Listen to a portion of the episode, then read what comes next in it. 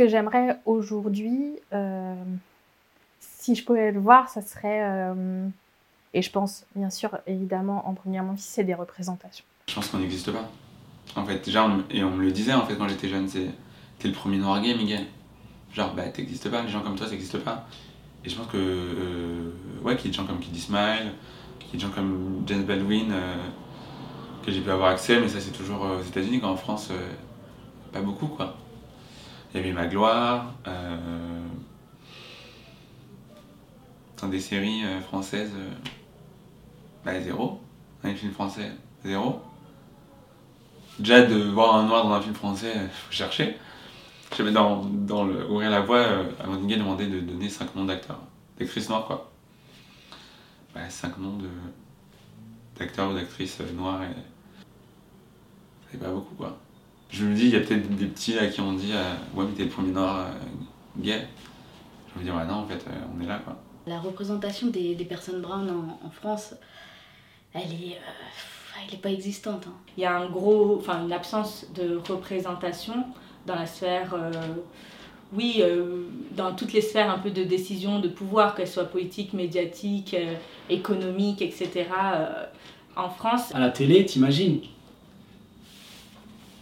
Bah, on a, on a Dorasso, le Réunionnais, qui tape dans, dans le ballon, qui a des prises politiques euh, très tranchées et très intéressantes aussi aujourd'hui, tu vois. Quand c'est pour euh, des, des clichés, des, enfin, voilà, des choses comme ça, euh, on est là, mais sinon, euh, ça sert à rien. Quand j'ai su que j'étais trans, euh, je voyais que des personnes blanches en fait. Et je me suis dit, là, il y a un problème, surtout en France, c'était que des personnes blanches qui en parlaient sur YouTube et tout. Et je me suis dit, il y a vraiment un problème, il faut faire quelque chose. La première ville dans laquelle je suis née, c'est vrai que j'étais la seule noire à l'école. Mais dans mon quartier, il y avait aussi d'autres euh, personnes noires, mais qui étaient plus grandes. Et c'est comme si à chaque génération, il y avait un représentant euh, noir. du coup, moi, j'étais euh, la représentante noire de, de ma génération. C'était particulier, euh, parce que dans le quartier, il y avait quand même des gens qui me ressemblaient. Euh, à l'école, on avait quand même un petit groupe avec... euh, J'avais beaucoup de copines maghrébines. Après, il y avait le monde qui nous entourait qui était très blanc et euh, qui était facho, quoi. J'ai pu me créer un cocon dans un monde qui n'était pas facile à l'extérieur. Très tôt, bah, j'ai su qu'on était différents avec ma famille. Je pense que c'est cette différence qui a fait que j'ai cherché à traîner avec des gens euh, qui me ressemblent. Mon moyen de survie, entre guillemets, ça a été d'aller vers des gens qui me ressemblaient un petit peu. Si tu fais pas ça, en fait, euh, ils vont, tu vas être bouffé par euh, leur méchanceté. Déjà que moi, l'histoire de, de mon, père et de mes grands-parents, elle est déjà occultée, qu'est-ce qui va rester Tu vois? Donc, c'est des vraies questions parce que à l'heure où on parle de grands remplacements, je suis en train de te dire que là, on, est tous en- train de faire des gamins. Je peux te dire que quand eux, ils auront des gamins, ils parleront même plus du Vietnam ni de quoi que ce soit. Tu vois ce que je veux dire? Là, il va y avoir tout un tas de gens métissés ou pas, je sais pas. Parce que moi, j'y crois pas. hein, euh, quand on sera tous métissés, il y aura plus de racisme. Non, non. on- L'homme est assez bête. on il y aura toujours de la discrimination. Il va y avoir toute une vague d'enfants qui auront, qui seront racisés, qui vivront sûrement une expérience en tant que racisés, mais qui n'auront aucun lien par rapport à ces pays-là, quoi.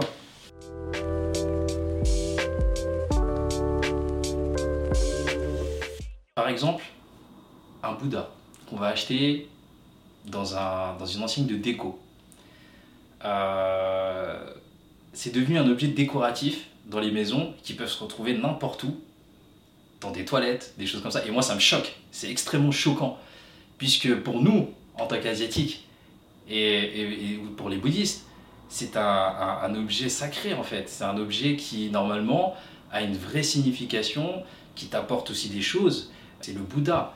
Et c'est pas n'importe quoi. Et ça, c'est quelque chose qu'on respecte chez nous. On va toujours le trouver chez nous dans nos maisons en tant qu'Asiatiques, surélevé quelque part dans la maison pour nous apporter la protection autour de dansants, des choses comme ça. Alors qu'avec, par exemple, Evan Market, je, je- moi, quand euh, je vais proposer en tout cas un Bouddha, dans la description, on verra que euh, c'est un objet qui a une valeur, qu'il va falloir disposer dans sa maison. On va transmettre quelque chose en même temps avec aussi, en expliquant bien que ce n'est pas juste un objet décoratif qu'on peut mettre partout. Le point qui me choque le plus, mais encore en 2021, c'est que euh, la, France ou la population en France, en fait, ne voit toujours pas le lien entre ben, l'Inde et la France, ne voit toujours pas le lien entre pourquoi euh, euh, ces communautés sud-asiatiques voire indiennes pour mon cas, bah, qu'est-ce qu'elles font en France? Alors les boomers, entre guillemets, se rappelleront que dans leur euh, cours d'histoire, il y a les comptoirs euh, français, euh, dont Pondichéry, là d'où mes parents viennent et donc où sont mes origines. Aux Indes, après l'accord qui a mis fin au statut des comptoirs français, les autorités françaises sont allées s'incliner une dernière fois devant la statue de Duplex avant de quitter Pondichéry. Les 300 000 âmes que comptaient les enclaves font ainsi maintenant partie de l'Union indienne. C'est une page d'histoire commencée au XVIIe siècle qui se tourne aujourd'hui. Mais euh, sinon, euh, oui, euh, souvent en fait quand on me voit, une des premières questions d'ailleurs c'est Mais t'es mauricienne? Donc, plutôt que. Alors qu'il y a un grand sous-continent, entre guillemets, où il y a un milliard de personnes, mais non, je suis pas indienne, je suis plus mauricienne. Quand on dit asiatique, on pense aux personnes asiatiques et non pas aux sud-asiatiques. Et c'est Typiquement, bah, quand j'avais animé la table ronde pour euh, la représentation des Asiatiques dans le monde et en France, euh, quand je, quand je l'avais envoyé des messages à mes potes pour leur dire ouais je fais ça, ben, ils m'ont dit mais meuf t'es pas concernée, pourquoi tu es intervenante? J'étais là, mais pour toi, l'Asie, c'est quoi en fait? Il y a toute cette partie un peu pédagogique qu'on doit mettre en place, que ce soit euh, nous les Sud-Asiatiques, mais aussi les Asiatiques au sens large, dans le sens où vraiment on doit se dire, bah ok, les personnes asiatiques sont très présentes, ça c'est un fait, mais il y a aussi euh, la, partie Sud-Asie qui est aussi importante. Dans les pays anglophones, je trouve que la, la, communauté brown est un peu plus présente. Euh, je pense notamment au Canada ou euh, aux US. J'ai vu une égérie de MAC qui est brown et je me suis dit waouh, c'est génial et c'est MAC Cosmétique Canada, tu vois. en France, j'attends encore de, de, voir ça, mais pourquoi pas.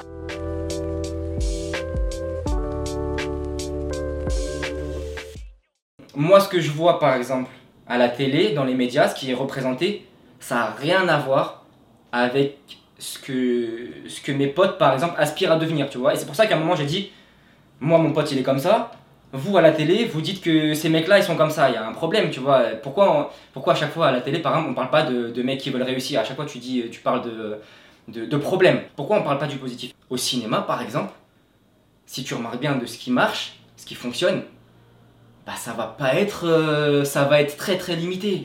Est-ce que le mec quand il est en cité, il est obligé d'avoir un frère qui deal?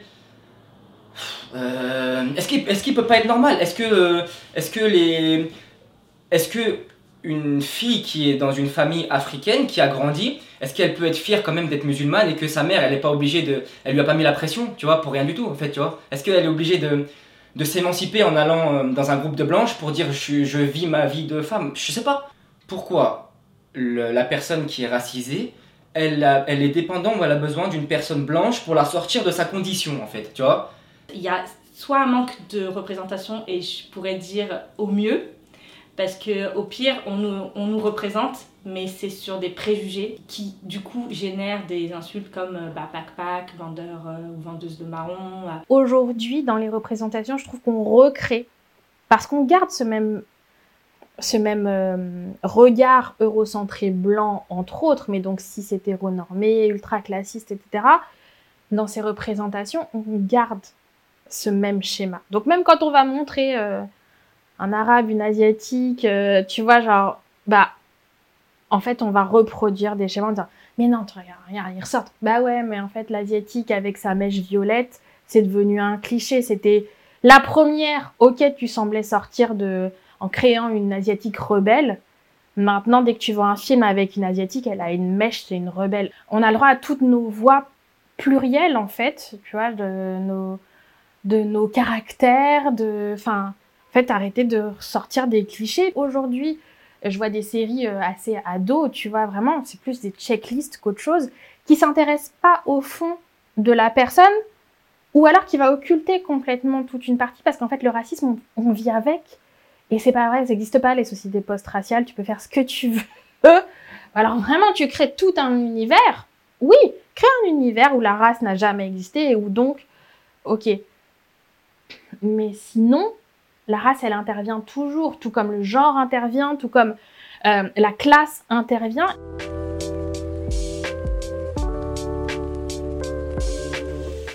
Tu sais, c'est comment est-ce qu'on reprend l'espace en fait, tu vois? Ça serait intéressant qu'on se dise officiellement qu'on n'est plus à la place de nos parents. Parce que moi, je suis pas euh, issu de la première, deuxième, troisième. Moi, je suis un, comme dit euh, Jamel Debbouze, là, tu sais. Même si je suis né en Afrique, moi, je dis je suis un Mississien. Moi, je suis là, là. Je suis ici et maintenant. Il n'y a rien qui va bouger, je te le dis tout de suite. Je savais que j'étais un garçon, mais je savais pas que j'étais trans en fait. Et euh, pour moi, il y avait un truc qui clochait, mais je savais pas exactement quoi. Et quand j'ai vu que des personnes blanches en parlaient, je me suis dit, bon, c'est peut-être vraiment un truc de blanc. Et puis je suis tombé sur Rosaya, qui est un homme trans noir euh, anglophone. Et à ce moment-là, je me suis dit, ah ok, lui il est haïtien, et je me suis dit, ah ok, euh, bah, on peut être trans et noir et tout va bien quoi. Et c'est à ce moment-là que je me suis dit, il faut que je fasse la même chose que lui, mais en France. Je veux vraiment apporter une visibilité euh, aux personnes trans noires euh, en France. La visibilité, c'est bien, mais sans protection, c'est dangereux en fait. Et euh, c'est pour ça que je compte sur les médias pour vraiment filtrer les, les, commentaires, essayer de, de me protéger également, parce que je suis quand même jeune et, et voilà. J'ai fait mes premières télés, j'ai fait ma première couverture de magazine, mais jamais de la vie, j'aurais imaginé ça. Mais même de ma vie tout court. Enfin, tellement on n'a pas vu ça, nous, en grandissant. Enfin, tu vois, je suis pas folle, je sais que les opportunités, elles viennent aussi parce que j'ai 35 ans et que j'ai passé ma vie à planter. Je, je fais que ça. Enfin, euh, et d'accepter que tout ce que j'ai planté finit par bah, fleurir un jour, quoi. Le fait qu'il n'y ait pas de représentation en France, ça m'a donné beaucoup de force. Et je me suis dit qu'il fallait que, que ce soit moi, en fait. Et je suis pas le seul, il y a Louis aussi. Et c'est assez important d'avoir une représentation, surtout parce qu'on a besoin de se dire que c'est possible pour nous aussi. J'ai compris que ce que je voulais, c'était euh, offrir de la représentation aux gens. Se sentir représenté, sentir que son expéri ses expériences sont valides, euh, c'est un premier pas en fait vers l'émancipation. C'est ça euh, l'objectif premier euh, dans l'intersection, c'était parler aux personnes concernées et leur dire, vous inquiétez pas en fait, euh, on est tous dans le même bateau.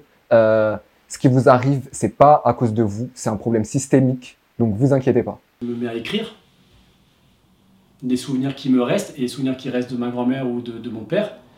Parce que des écrits, on ne prend pas le temps d'écrire. Et du coup, c'est des trucs que j'aimerais laisser aux générations futures, tu vois. Parce que sinon, euh, qu'est-ce qui va rester? C'est comment on laisse des petits, euh, des petits cailloux un petit peu comme ça pour retrouver le chemin? Parce qu'au final, dans ce que, eux, dans ce que nous, on va leur dire, bah, ils vont retenir ce que eux, ils auront envie aussi de retenir, tu vois. Et peut-être que quand ils auront 40 ans, ils feront le même boulot que nous, on est en train de faire actuellement, aller rechercher. Et je pense que c'est un peu cyclique, malheureusement, ou heureusement, je sais pas, tu vois. C'est comment, tu vois, comment on laisse cette, cette, expérience-là. Euh... Des personnages réellement complexes, avec leurs propres identités, leurs propres individualités. Et ça, si on pouvait commencer vraiment à voir tout ça, et pour ça, à écrire nos propres histoires, parce que ça, c'est un point important, c'est pas nous qui écrivons nos histoires aujourd'hui, et c'est pour ça qu'elles deviennent très... Euh c'est complexe parce que dès qu'il y a un film, une série, un truc qui sort, tu vois, c'est censé représenter tout le monde. Tu es obligé de soutenir parce que sinon, il n'y en aura pas un deuxième. Et en même temps, un seul film ne peut pas représenter tout le monde. C'est pas possible. Ce qu'il faut, c'est plusieurs. Il faut, toutes ces voix. Et c'est ça que, pour le coup, je pense c'est possible que je le vois. Que je commence à voir ce changement. Et ça, ça serait